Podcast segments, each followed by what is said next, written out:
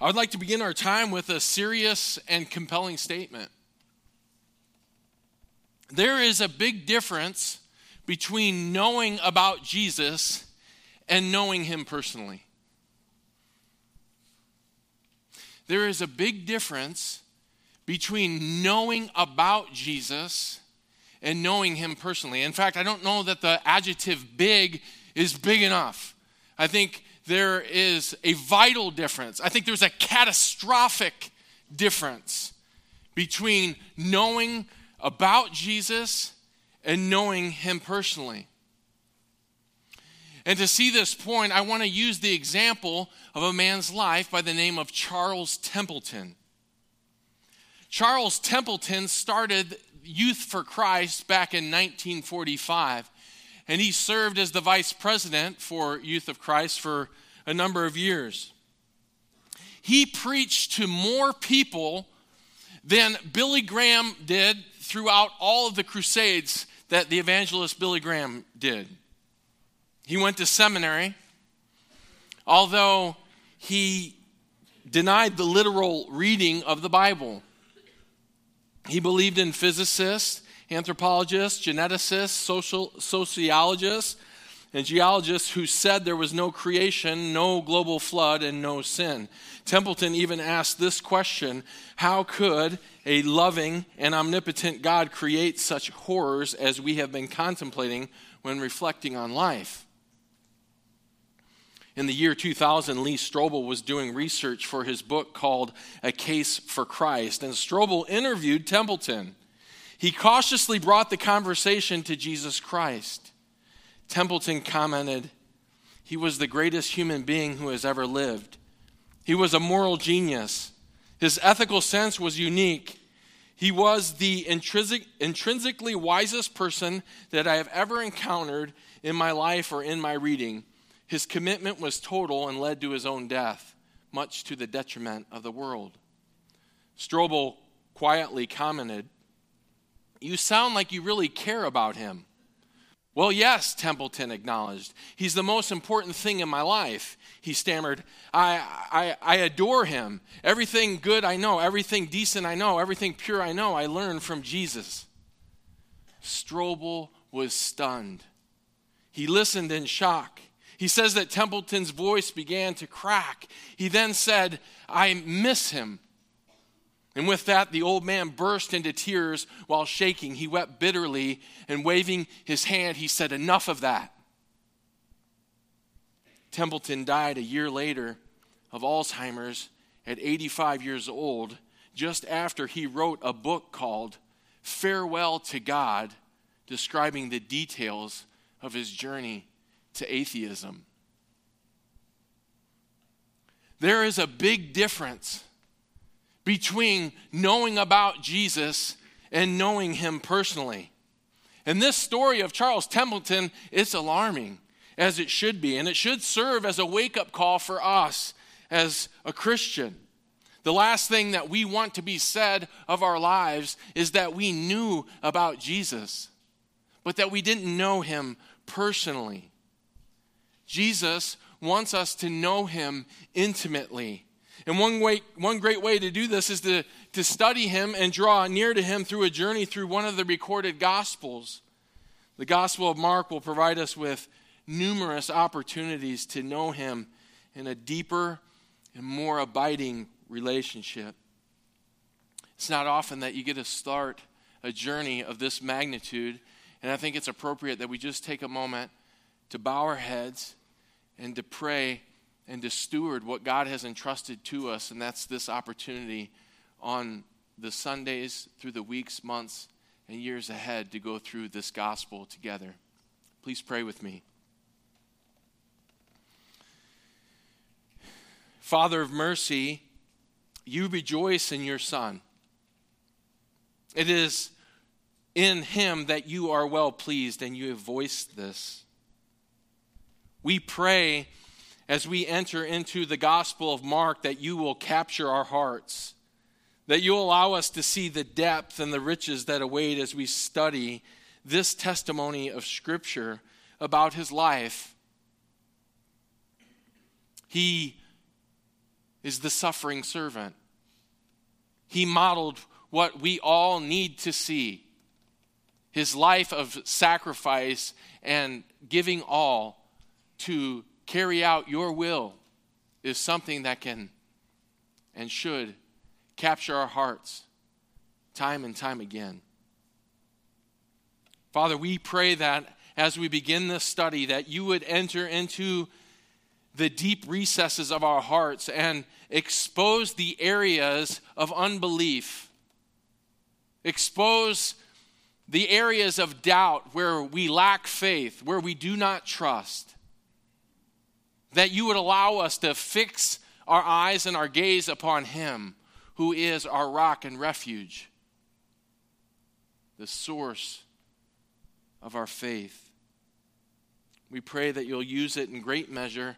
I pray as a, a, a, weak instrument in your hand that you'll use the, the might of your word and the power of your spirit to work in us and through us so that we can be changed radically by what we encounter in the gospel. May today mark the first step that we take in this journey. Would you burden our hearts to take this book that is 16 chapters long? And if we read just a, couple chapters a day, two a day, that we can finish it over the course of a week in weekly reading. Would you help us to do that so that we can see the reality of Christ, that we can develop an intimate relationship, a deep and abiding relationship with you, with Him, and by your Spirit's grace? Again, we commit this time to you. We ask you to bless it. In Jesus' name, amen. Amen. And I invite you to open up to the Gospel of Mark. And we're going to begin our time by simply reading the first verse and then talk about the background of the book. The, this is what the first verse says in Mark chapter 1, verse 1 in the NAS. It simply reads as follows The beginning of the gospel of Jesus Christ, the Son of God. The title is in your bulletin and it's this it's all about Jesus, an introduction to the Gospel of Mark. And we're going to spend our time this morning answering one specific question that's already included in your notes. How does everything about the Gospel of Mark point us to the Lord Jesus Christ so that we know him more intimately? To answer this question, we're going to go ahead and look at three answers, or I described them in your notes. We're going to look at three different angles that will allow us to answer this question. The first angle that we'll look at is the background of the book, and we'll take into consideration the author and the audience in which it was intended for. Angle number two is the beginning of the gospel. This is taken straight out of verse one. We're going to look at Mark's starting point. And then we're also going to draw an important distinction between the gospel accounts and the gospel message. And angle number three, we're going to look at the person of the gospel. And again, these three things are rooted right in our opening verse. We're going to talk about Jesus Christ, we're going to talk about his name and his titles and how they can serve us as we look at them.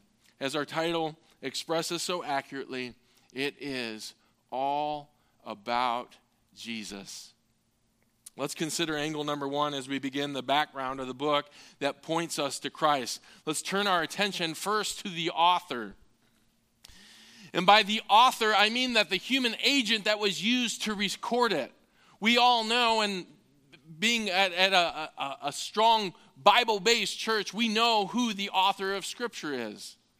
1 Peter 1:22 makes it clear for no prophecy of scripture was ever made by an act of human will, but men moved by the Holy Spirit spoke from God.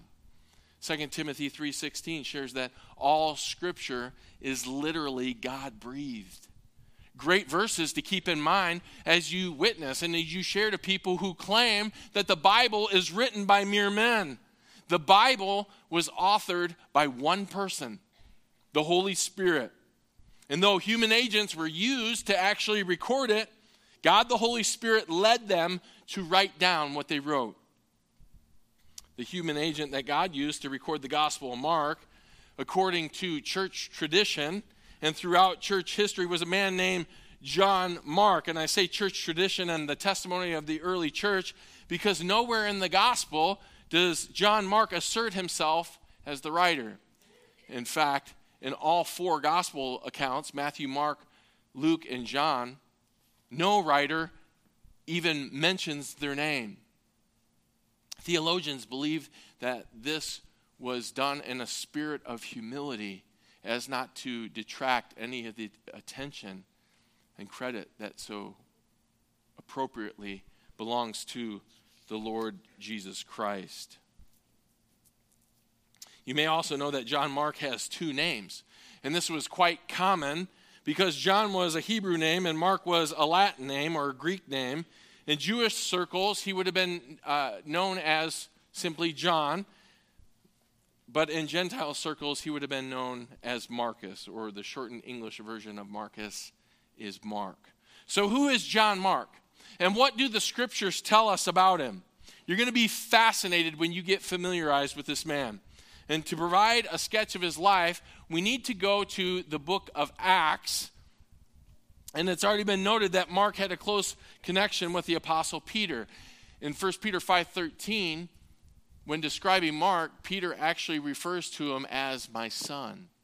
And so it's been said that it's very probable that John Mark came to faith under the preaching ministry of the apostle Peter. Peter was the prominent feature of the early church. And his preaching and evangelism in Jerusalem dominates the narrative in the early chapters of the book of Acts. In Acts 1:15, it opens up in the first chapter with Peter uh, and his leadership with 120 disciples. In Acts 2:14 is the infamous sermon that he preached at Pentecost, where thousands came to repentance and faith in Christ. In Acts 9, we read the account of Peter raising Dorcas from the dead. Peter's mentioned some 74 times in the first 12 chapters of the book of Acts, but only once thereafter. Without warning, Peter then immediately fades from the scene because the ministry of the Apostle Paul had taken preeminence. And we see this abrupt transition take place in Acts chapter 12. And I want to invite you to turn there because we're just going to survey these scriptures and see what we can understand about this guy, John Mark. Here's where things get really interesting. Earlier in Acts 12, we learned that John Mark is the nondescript son of a woman named Mary, mentioned in verse 12. And then in verse 25, we learn that Mark accompanied Paul and Barnabas to Antioch and then to Cyprus at the beginning of chapter 13. In chapter 13, verse 5, you'll notice that it describes John Mark merely as a helper. But notice what it says about him all the way down in verse 13 of chapter 13. It says, Now Paul and his companions put out to sea from Paphos and came to Perga in Pamphylia, but John Mark left them and returned to Jerusalem. Mark left and went home. And the truth be told is that he, he deserted them. He took off, and we don't have any of the details. The text doesn't provide it, but it was a pretty big deal because in a couple chapters from now, we're going to see this interaction that takes place between Paul and Barnabas in chapter 15. And you can flip a few pages there to chapter 15. And starting in verse 36, it says this After some days, Paul said to Barnabas, Let us return and visit the brethren in every city in which we proclaim the word of God and see how they are. You want to talk about a great example of discipleship? Paul had gone through. He wanted to, he's, Barnabas as an encourager. Paul says, Barney, let's go, man. Let's stop. Let's, let's go back and see how these brothers are doing in the Lord.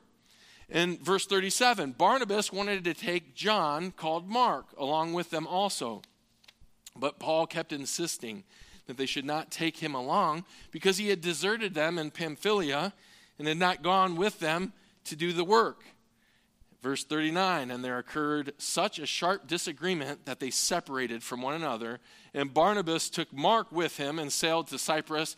And then we see that Paul picks uh, Silas and he ends up going to Syria and Cilicia to strengthen the churches. Basically, Barnabas wanted to get John Mark back on the ministry horse. And Paul had some real reservations about taking him with again. And it appears that it really troubled Paul that Mark jumped ship on the first missionary journey. Perhaps Mark lacked courage, strength, commitment. We, we don't know the details, we don't receive any of them. But we do know this that it led to Paul and Barnabas going different ministry directions to continue preaching the gospel and making disciples. With their departure to Cyprus, Barnabas fades from the narrative and in the account of Acts completely, and Mark is all but forgotten. And so you're left with this question what becomes of the deserter? Does Mark continue in the ministry? Does he make a comeback? Or, like Charles Templeton, would his faith be proven untrue? Would he go ahead and write the first century book on his journey towards atheism? Not hardly. Listen to what the Apostle Paul writes about, about John Mark in Colossians 4, verses 10 and 11. He says this, and I'll read it for you. You don't have to turn there. Aristarchus, my fellow prisoner, sends you his greetings, and also Barnabas' cousin, about whom you received instruction. If he comes to you, welcome him. And also, Jesus, who is called Justus, these are the only fellow workers for the kingdom of God who are from the circumcision, and they have proved to be an encouragement to me.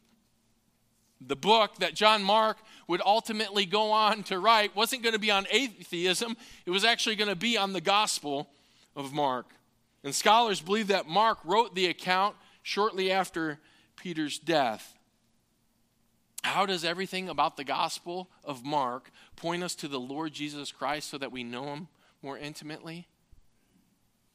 It starts with the human agent that God used to record the account. He was a man who had a passion to serve Christ and other church leaders. The testimony of Mark's life should inspire us. God uses ordinary people who have very real struggles in the ministry. And if God was looking for perfect servants, the list would be three names long and it would start and end with the Trinity. How is Mark described? In very humble terms. Scripture doesn't reveal that he was a preacher or an evangelist, a miracle worker, or a prophet, Acts 13:5 describe Mark as their helper, an attendant, a lowly servant of missionary work. At the end of Philemon in verse 24, Paul describes him as a fellow worker. And in the very last letter that Paul would ever write, 2 Timothy, Paul makes it a point in chapter 4, verse 11. He says, Pick up Mark and bring him with you, for he is useful to me for service. Plain folks can be greatly used by God, and serving the Lord doesn't require some distinct talent. It just requires a distinct heart for the Lord. Don't underestimate what God can do with mere helpers. Are you useful to God and God's people? Are you willing to be a mere servant? If you are, only God knows what you might become. In fact, God blesses people who know that they are nothing and are willing to serve and work and be useful. D. Edmond Hiebert writes Although not gifted with outstanding abilities, Mark had proved himself a practical subordinate. Mark always appears in the position of subordinate. He contentedly devoted his energies to the service of others his own greatness lay in his extraordinary gift of being the prop of truly great men. In the words of theologian Henry Barclay Swete, he shared Mark knew how to be invaluable to those who filled the first rank in the service of the church, and he proved himself to those a true servant of servants of God. The theme of the Gospel of Mark is the suffering servant. And who better to record it than a faithful servant who also suffered on the mission field? This disciple of the Apostle Peter certainly would have heard Peter, Peter's reminders as he shares in 1 Peter 5 to clothe yourself with humility. In 1 Peter 5 5, he says that directly to the young men.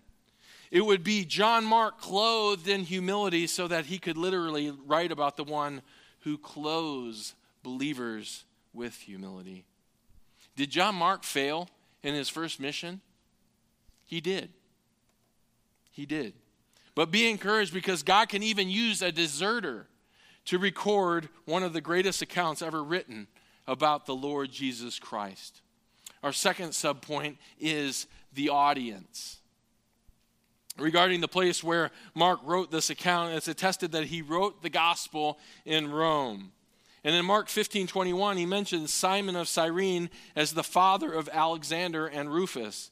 And this overly detailed bit of information makes sense because the intended audience of the book would have known Alexander and Rufus. In fact, Paul mentions Rufus in Romans 16:13 as being a member of the Roman church. And so this gives high probability that Mark wrote the gospel for the Christians in Rome where he was still serving. Almost all of the early church fathers attest to Mark having written this gospel while in Rome, which means that the gospel was written mainly for Gentile uh, for a Gentile audience. And this is confirmed because Mark explains Jewish customs. We're going to see this when we make our journey through the book that whenever it would come to a Jewish custom, he takes his time to explain it.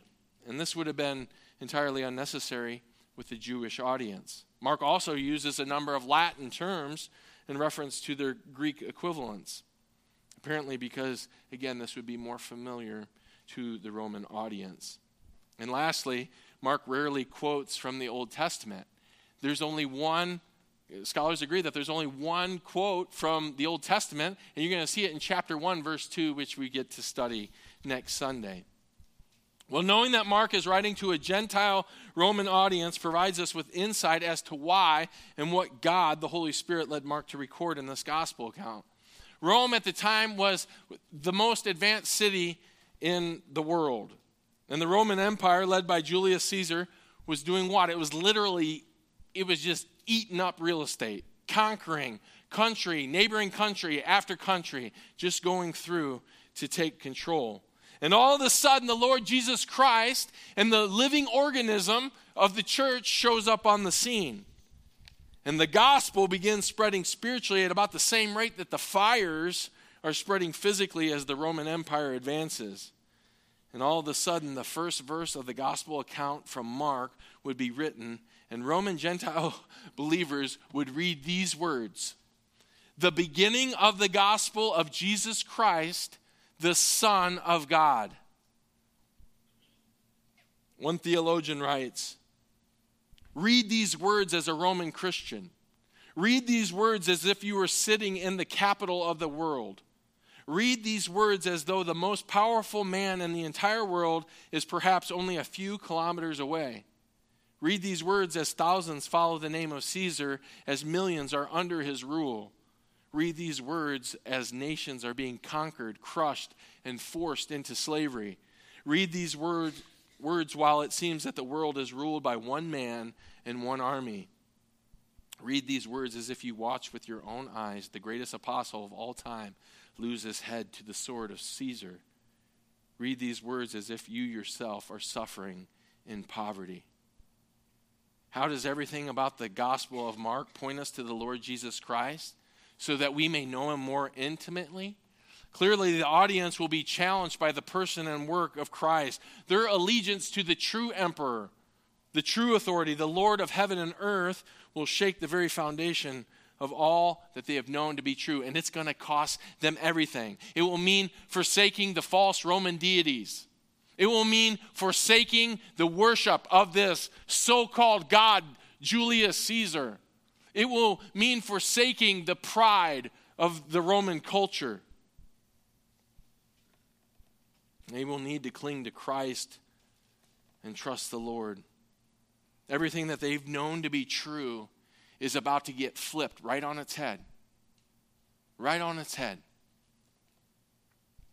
And the gospel is going to advance in Roman territory.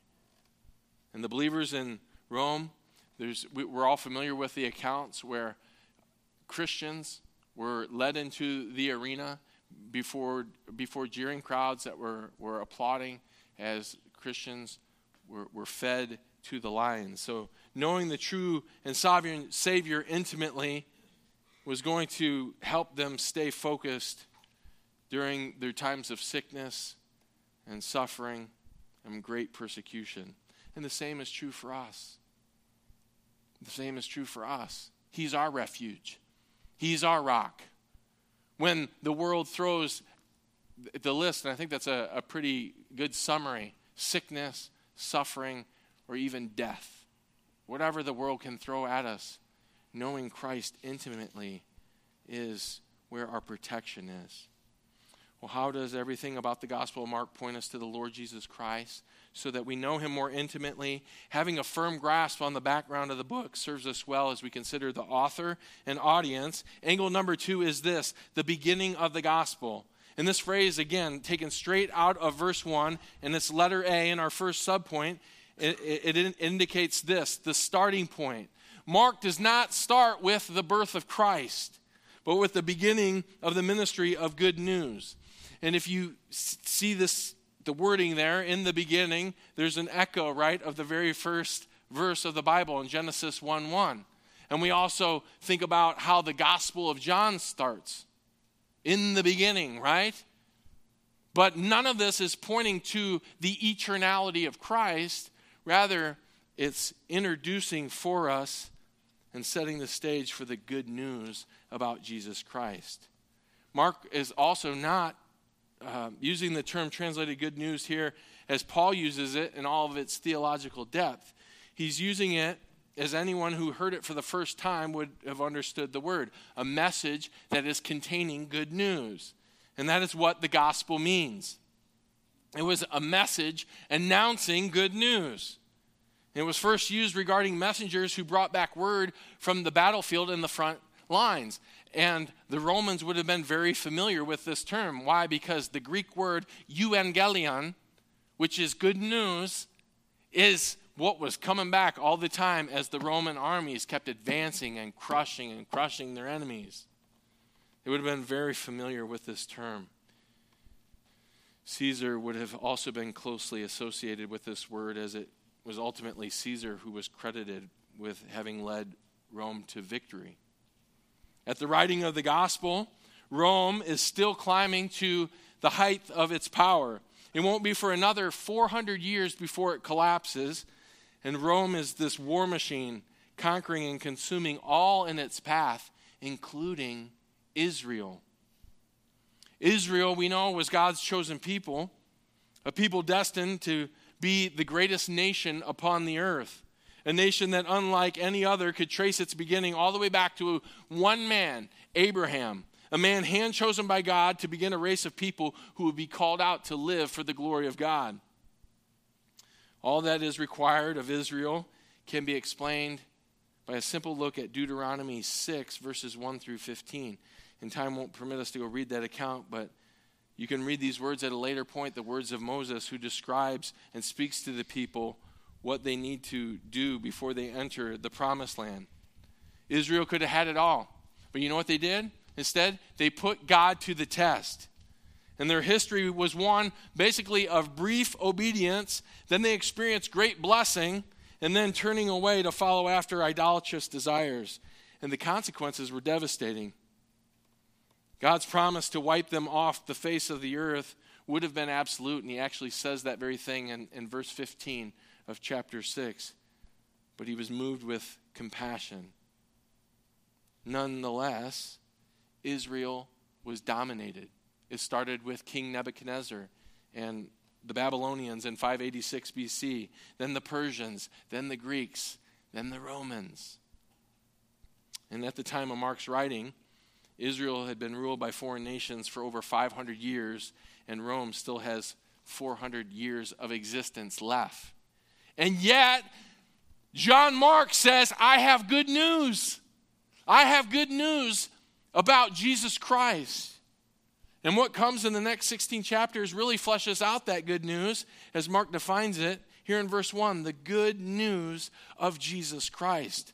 It's not an announcement about Rome taking another country captive and, and adding to their real estate, or that Caesar had somehow obtained the status of God and he deserved to be worshiped. Nor was it anything to do with that.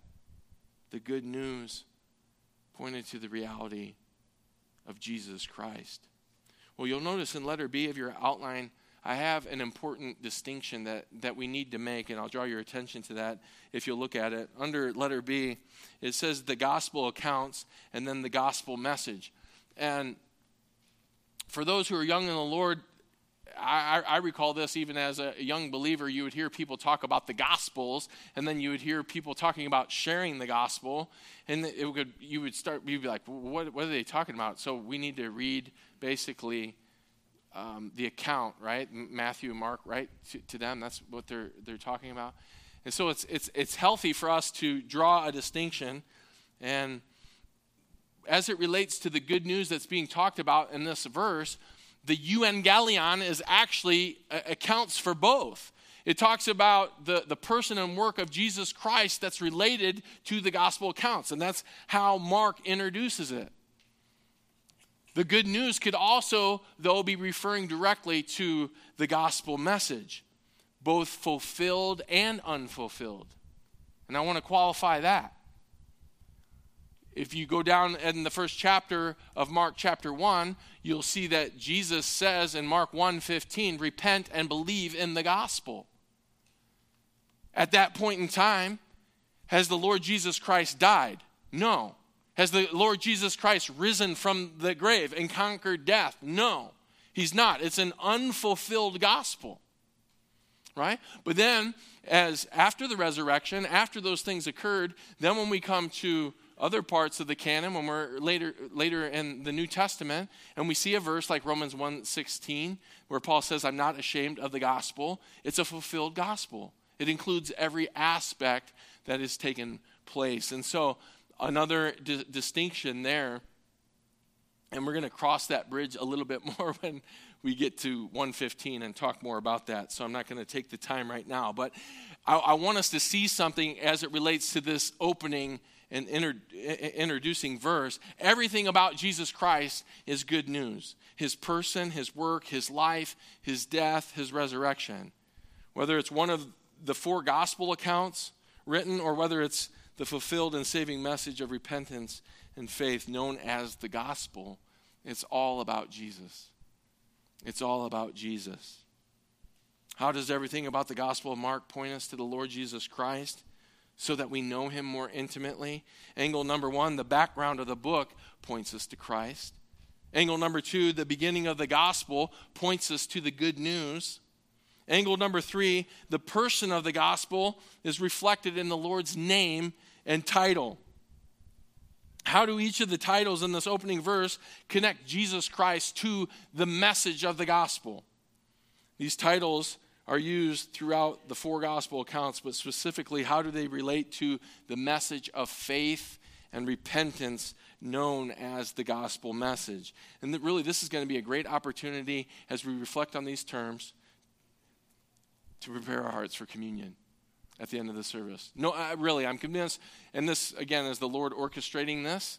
Um, nothing that I could do in my own wisdom. Believe me, those who know me, and are getting to know me, you know I don't, uh, don't have that much forethought as, as it relates to planning things like this. But let's talk about uh, the, the, first, the, the first name that we see Jesus, which literally means Savior. It's the same name as Joshua in the Old Testament. It's given to our Lord because he saves people from their sins. It's his special role. He saves his people from the guilt of sin by cleansing them in his atoning blood. He saves his people from the dominion of sin by putting the Holy Spirit within us, the sanctifying work of the Spirit. He saves his people from the presence of sin when he takes them out of this world. And he's going to do that. Eventually, we're all going to be out of this world and we will rest eternally in him. And he also saves his people from all the consequences of sin, or will save us from all the consequences of sin when he gives us our glorified body in an eternal state. J.C. Ryle had this to say Jesus is a name which is especially sweet and precious to believers. It has often done them good. It has given them what money cannot buy that is, inward peace. It has eased their wearied consciences and given rest to their heavy hearts. The Song of Solomon describes the experience of many when it says, Your name is oil poured forth. Happy is the person who trusts not merely in the vague notion of God's mercy and goodness, but in Jesus. The name Jesus is actually used 111 times throughout the Gospel of Mark. And every time that we see it, it, it is, it's healthy to, to remind what that name stands for, what that name means. He is the Savior. How does everything about the Gospel of Mark point us to the Lord Jesus Christ so that we know him more intimately?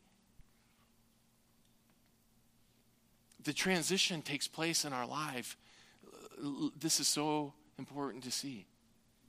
The transition takes place in your life when you make the move, and, and God, through, through the work of His Spirit within a person, leads them to the transition that it's no longer about knowing about the Savior but that he becomes my Savior. He's mine. He's mine. And he's yours. If you know him personally. If you have, through prayer and through faith, come to him and initiated that relationship with him and said, I trust in you, Lord Jesus, and I'm not just treating you like a rabbit's foot. I'm not just wanting um, my, my life to work out. And I, I heard that if I hang out with you and I go to church, that things are going to somehow just be all right. They'll be, they'll be good. We'll be cool like that. That's not how it works. He doesn't want to simply be part of our life. And you've heard this shared before. He wants to be the point of our life.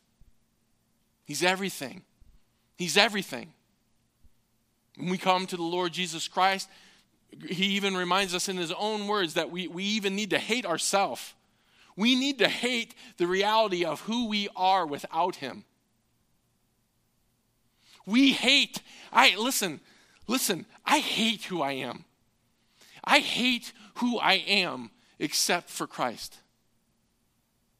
And and his work and, and the work that he does. I I th- th- it's got to be true of us. When we know Him, He is everything to us. He saves us eternally from sin's penalty when it warrants eternal damnation. He saves us practically by giving us victory over the power of sin in our daily lives by providing us with the ways of escape from the presence of sin. He saves us from our impatience. He saves us from our selfishness.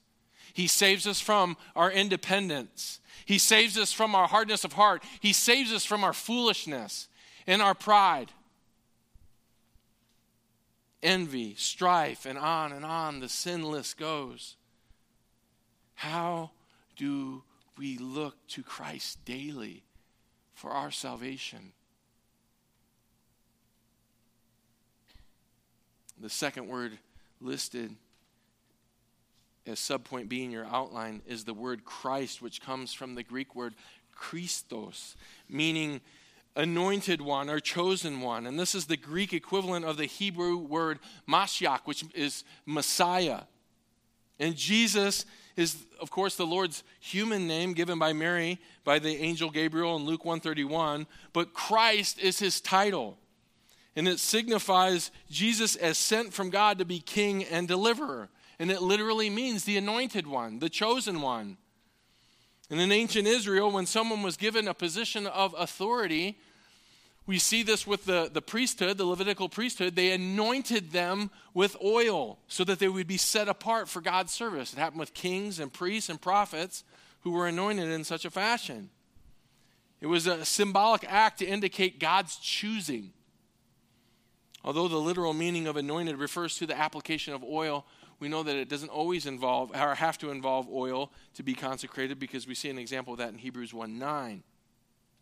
There are hundreds of prophetic messages in the Old Testament that point to this Messiah, this Christos, this anointed one who would deliver his people. And we all know and are very familiar that Israel had a different idea of what the Messiah and the anointed one was going to do when he came, and that it was going to be a freedom from oppression, and, and it was going to be an earthly kingdom that they were going to be focused on. Part of that's going to be true during the millennial reign when Christ comes and rules again. But in his first advent, that's not what he came to do. The anointed one came to deliver from the power and the penalty from sin. And the Bible says Jesus was anointed with oil two times uh, by, t- uh, by uh, two different women, once in Matthew 26, another in Luke 7. But the most significant anointing came by the Holy Spirit, which we're told about in Acts 10:38, where it says, God anointed Jesus with the Holy Spirit and with power. Jesus' title of Christ means he's God's anointed one the one who fulfills the Old Testament prophecies, prophecies, the chosen Savior who came to rescue sinners, as Paul so appropriately said in 1 Timothy 1.15, to whom he claimed to be the chief of all sinners. Jesus came to rescue the King of Kings who's coming back, and again, who's going to set up his earthly kingdom according to Zechariah 14.9. Well, the third reference, which is letter C in your outline, Uh, of the person of the gospel that would rattle the Roman Empire is perhaps the strongest. Not only is Jesus the Savior, not only is He the anointed one, now Scripture affirms that He is the Son of God. Throughout the Gospel of Mark, we're going to study different accounts that testify that Jesus is the Son of God. Not only do we see an introduction to it right here in our very first verse, but in Mark 3:11 it says whenever the unclean spirits saw him, they would fall down before him and shout, You are the Son of God. In Mark 5, Jesus encounters a demon possessed man, and the demon responds by saying and shouting with a loud voice, He said, What business do we have with each other, Jesus, Son of the Most High God? And the testimony isn't just from evil demons and spirits. In Mark 15:39 it says this about a soldier who was standing at the foot of the cross. When the centurion who was standing right in front of him saw the way he breathed his last he said truly this man was the son of God. The expression the son of God literally means the son of God the Son of God. It's what it means. And in the infamous passage of Matthew 16, Jesus, actually apart with his disciples, what did he do? He, he took them aside and he says, Who do people say that I am? He's testing the waters. Who, what are people saying about me? Who do they say that I am? Some a prophet, some Elijah, some John the Baptist. They, they, they, knew something about Jesus, or they had heard something about this Jesus. And then he makes the transition. And he turns and he looks directly at them in their eyes, and he says, and he asks this question But who do you say that I am? Who do you say that I am? And we know the answer. Peter responds and he says, You are the Christ. You are the anointed one. You are the Son of the living God. And Jesus affirmed how blessed Peter was to make this confession. Why? Why? Because it proved that Peter didn't just simply know about Jesus, it proved what Christ would have each and every one of us see. that he knew him. He knew him personally. In a deep and abiding way, he knew Christ. How does everything about the gospel of Mark point us to the Lord Jesus Christ so that we'll know him more intimately? Angle number one the background of the book points us to Christ through the author and the, uh, and the audience. Angle number two, the beginning of the gospel points us to the good news. And angle number three, the person of the gospel in name and title reveals the very nature of who Jesus Christ is the Son of God. May the gospel of Mark, as we preach through it, be used in great measure, church, so that we become intimately acquainted with who Jesus Christ is. I'm going to pray, and the worship team's going to come up, and we're going to transition to our time of communion, which is so appropriate considering all that we've just seen and the focus on the Savior. But I want you to prepare your hearts, and it starts really earlier in, in, in the week, and just want to share that communion is a special celebration for Christians. And if you're here as a guest with us today and you don't know um, whether or not you're a believer, or, or maybe somebody just invited so that you, you would hear, hear the gospel, we just ask that you would allow this celebration to pass you by and that you could just witness what takes place because there, even though it's a celebration, there's a level of seriousness that comes with it. Let's pray and ask God to bless this celebration. Heavenly Father, we rejoice with you in the work of your Son. And we thank you for all that he stands for in both name and title. And yet, you would have us draw near to you through him. There is but one mediator between God and man. It is Christ Jesus. And it's because of him that we have direct access to you. It's because we've been redeemed. It's because you've brought us to the place where we hate who we are without you. And that having a right understanding of you has changed everything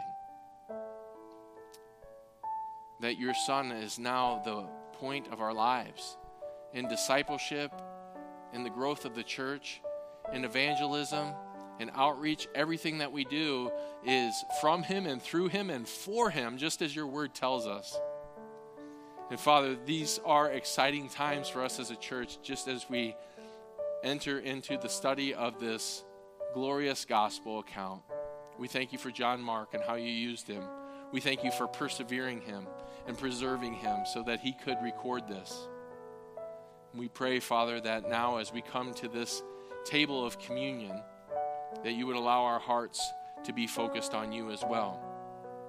Allow us to remove the distractions of anything around us, even the, the person next to us, but that we would be focused just simply on you and that we would acknowledge our sinfulness and that we would come to you for cleansing that we would confess our sins, just as we learned in Psalm 32, that we would have our feet washed, that we would be made new and be renewed in the righteousness that we could never merit on our own. And so, Father, we just commit this time to you. We're excited to see how you use it. We want to celebrate the name above all names King of Kings. We ask you to bless our time. In Jesus' name, amen.